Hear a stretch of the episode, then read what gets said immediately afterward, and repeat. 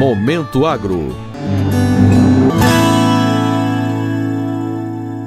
Assentados na reforma agrária, agora podem contar com mais um serviço digital do INCRA. O contrato de concessão de uso, documento de titulação expedido pelo Instituto, já pode ser obtido via internet, por meio da plataforma de governança territorial.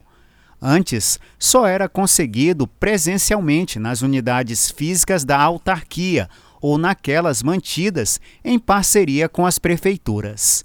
A plataforma de governança territorial reúne serviços do INCRA acessados de maneira simples e rápida pela internet. Para utilizá-la, basta ter uma conta gov.br. Ao clicar no novo campo Solicitar contrato de concessão de uso, é possível requerer tanto a primeira emissão do documento quanto a segunda via de um que esteja vigente. A plataforma cruza informações existentes nas bases de dados da autarquia e de instituições como INSS e Receita Federal, além do CAD único, a fim de checar se o interessado está regular na área de reforma agrária. O resultado consta em um relatório produzido automaticamente.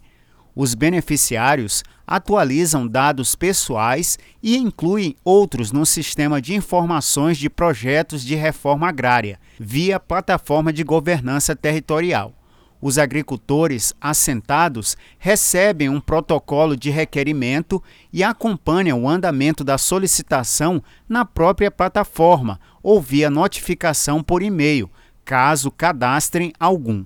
O contrato de concessão de uso emitido tem um código de autenticação eletrônica. Deste modo, é possível comprovar sua veracidade.